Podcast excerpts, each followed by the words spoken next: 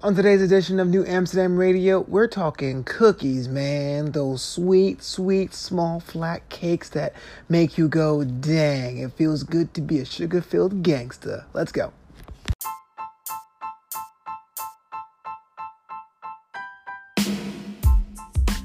What's everyone up to? It's Flobo Boys. Thank you so much for tuning in to New Amsterdam Radio, powered by NewAmsterdam.com.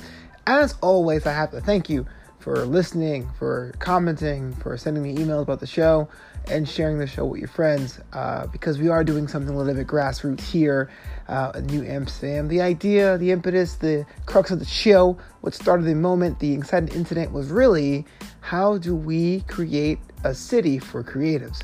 And little by little, slowly but surely, even with our missteps as a brand, uh, we are getting closer and closer to that vision. So, thank you so much for that. Uh, tell your friends if you haven't already, and make sure you make that your friends tell other friends about the show. How are you doing? I hope you guys are doing great. I, for one, am doing a okay. Uh, it's now officially the fall. 2019. I had a really cool summer myself. It kind of went super fast. You know, I, I, celebrated my birthday. It's usually the first week of summer, um, which now puts me in the old man category. Got to go to Comic Con again, and uh, I got to ramp up my hosting thing for my personal creative endeavor. I got to delve deep, lean into hosting uh, television after shows.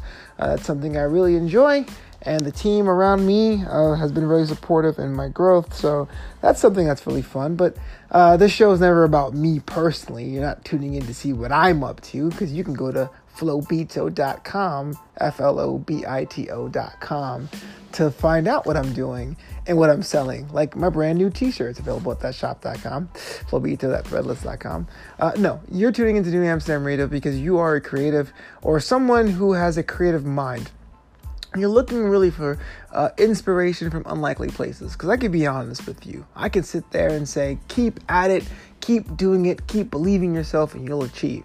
Um, I did it before. It was on a podcast called 26 Stone. There's 83 episodes. Go back and check it out. Uh, but I really wanted to pull uh, real world examples, news stories, or things I've observed as a consumer, um, as a student of the game myself, that I can share with you. That serves a little bit of inspiration for me. Hopefully, you can adopt that mindset when you approach uh, new questions to answer with your art, whatever that art may be. And sometimes you can pull from the most unlikely of sources. Uh, when I was in film school, quick example, uh, even though I just told you a minute ago I wasn't going to talk about me, um, I used to pull uh, editing styles and techniques or even choices from different kinds of architecture. Like if a movie appeared during the Art Nouveau period, what would be something that would happen there? Or what would Streamline modern look like if it was an editing cut?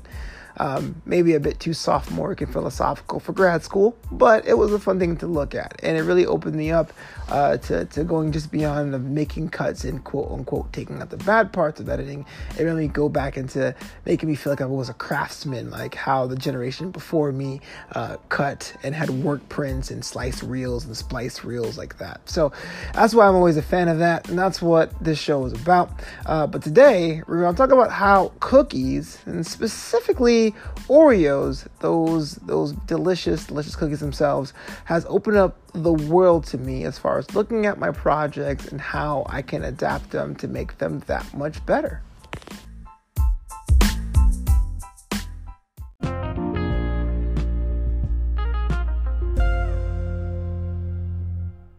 If you follow me on social media, you'll know that I'm a fan of Oreos.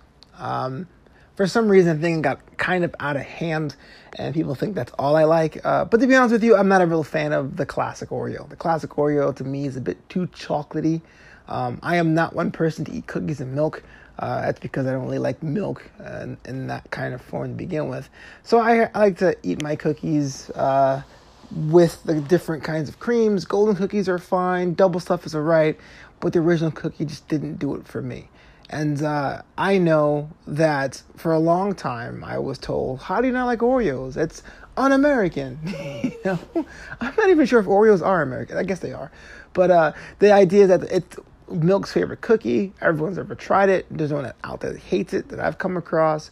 Uh, the fact that it really wasn't my jam uh, really raised a bunch of eyebrows. In fact, it was only when I was an adult when I saw my first ever alternative Oreo. It was the golden one. It had the same white cream, but it was in two golden crackers, uh, and it was called a golden Oreo. Then I thought I'll give Oreos a shot, and I loved it. And then I went back and I said, okay, let me try the normal ones. Oh, they're still gross. But if I had double stuff, where there's more cream than chocolate, maybe I might like that. And I liked that one too. And I became a onboarded Oreo fan through the alternative uh, designs that they had, alternative flavors they had.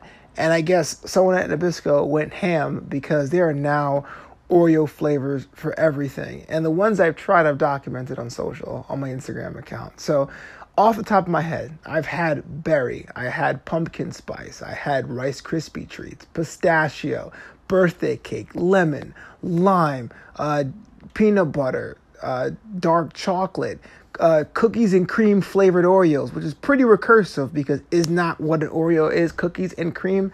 Uh, and I'm just going off the top of my head. I'm sure there's plenty of firecracker ones where they put pop rocks in it, um, apple ones, um, the caramel apple ones, uh, uh watermelon ones. you know, it goes on and on. And not to mention the ones that are basically the same flavor as the original, but they're colored, like the colored red for Valentine's Day, a colored orange for Halloween, red velvet's one, uh, graham cracker, carrot cake. We can go on and on. There's a mystery flavor that it was a contest that it was essentially fruity pebbles flavored Oreo. I've tried them all, and I'm sure there's bunches of flavors I haven't noticed or haven't tried myself. But it's interesting to me when you go back to the display at Oreo, they have the original flavor, maybe the golden one or something, and two or three alternate flavors, and that's pretty much it. Like they, they rotate and they have a seasonal thing to their alternate flavors. And I'm sure there's some place you can get them online or there's some place where you can vote to have them return. But I thought it was always interesting how Oreo always tried playing with this with this formula. Once they found out that there were people like myself who got on board with a alternate non-main kind of Oreo, there was this push to try different ones for varying degrees of success, right? I am not the biggest fan of peanut butter Oreos, but I know people who love them. Uh, berry Oreos are a great summertime treat, I thought, but a lot of my friends thought it was gross. And each his own. And it became almost like a trading card for people who did this thing. On social media, the hashtag I used personally was hashtag Oreo Tour where every time I had a different flavor, I would go out there and tell people about it. And then I would probably search other people who did other flavors of Oreo and I was I would like their post and they would like mine or comment on mine. Now granted, I didn't make any brand new friends over cookies, but this offbeat offering opened up the lane for a bit of a community, right? As tenuous as it is for me to say, hey, I haven't tried that one. Is that good? Where'd you get it? oh, it's at this Walgreens or it's at this Ralph's or Kroger. I'll check it out. And it's really fascinating if you think about it because there's so many flavors that are so far away from what the original Oreo is. You really can't call them an Oreo, right? But that has the same branding. And of course, with the same branding, you expect certain things like the consistency of the cream or the thickness of the cookies, not necessarily the flavor of an original Oreo. And that gives me pause.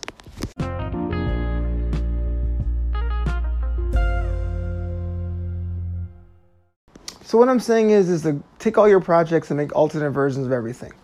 no, I wish. I wish it was that simple. Yeah, if you're selling jewelry or something, you can come out and say, "Oh, this is my tungsten collection. This is my steel collection. This is my gold collection."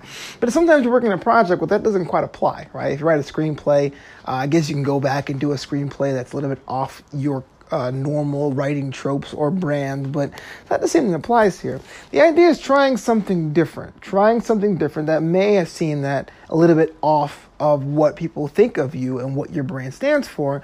But ultimately, if you're trying various things and multiple various things at once, try to find a way to impart some bit of a community people who are super fans of your work, for most of us at the entry level, that'd be your immediate friends and family, it kind of opens up a discussion. If you make two or three different variants at once, you can say, hey, which one do you like better? I like this one. And having people to try it out in certain situations or certain times or days, you can make that into an event and say, hey, look, on Friday. I'm giving out five new versions of my pocket apple pie with different kinds of apples. You let me know if you're a Granny Smith fan or Red Delicious. Or you can say, hey, you know what? I'm I am painting up this brand new canvas, acrylic on canvas. I'm trying a new color combination. How about I give these swatches? You let me know what you think yeah, it ends up being crowdsourcing because I'm sure people banging on Oreo's door for a Oreo thin that's flavored pistachio ultimately cause it to be released. But the more important thing is that you are basically incubating an example where people can talk about your product and discuss your product. You are building micro communities. And the idea is that if your quality stays consistent and you keep making more stuff, these communities can get larger and larger. I don't want to say I'm the first person but when I started doing the Oreo tour on, on social media, there was like a handful of people. I would say maybe 15 or 20 folks that just said, hey, I'm, I'm doing this consciously to find out every flavor on Oreo's docket. Uh, for most people, it was like, hey, I saw this in the store. This is cool. But by today, looking on social, there are hundreds, if not thousands, of people who are all about the idea of trying different Oreo flavors one right after the other. They want to go on that tour. They want to go on that journey with a brand they, they know they can trust and say, hey, look, even though I may not like the pumpkin spice uh, Oreos, I know the brand has enough cachet with me that I can always go back to the classic ones because I trust its quality hey, I may not appreciate your novel about space cowboys who are actually the aliens, uh, but I know that other piece you did about the real cowboys in the West is still pretty good. Thank you for trying. Now, as a creator, even though it may seem a lot of work up front, it kind of gets ahead your bets because you can get wild and crazy or as or as conservative as you want. And as I mentioned before, for your fans, there's a way for them to really uh, speak up, focus group things without feeling pressured uh, that every single thing you're doing is worth uh, your entire life fortune or everything is, is worth your entire uh, creative juices. If you have three or four options, they can c- compare and contrast and say, this one is more my speed, this one isn't my speed, etc., etc. So I can tell you this from my experience, even though I have a, a terrible sweet tooth, I'll eat mellow cream pumpkins in the fall, I'll eat uh, conversation hearts during dead of winter for Valentine's Day. Um, I love Oreos. I don't need an excuse to eat them. But I thought it was kind of interesting uh, how this crazy idea has led itself to direct sales for people like me who are buying them at three dollars a bag. Uh, but definitely the, the the trading card aspect with it on social media and then conversations at parties.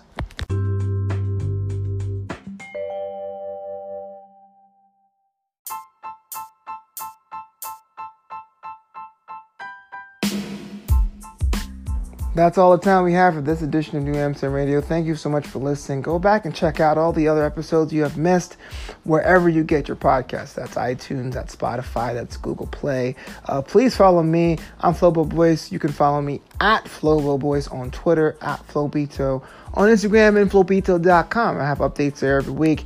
Reach out, let me know what you think about the show and things you want me to cover on future editions of New Amsterdam Radio. I want to thank you so much once again, and of course, until next time, the city is yours.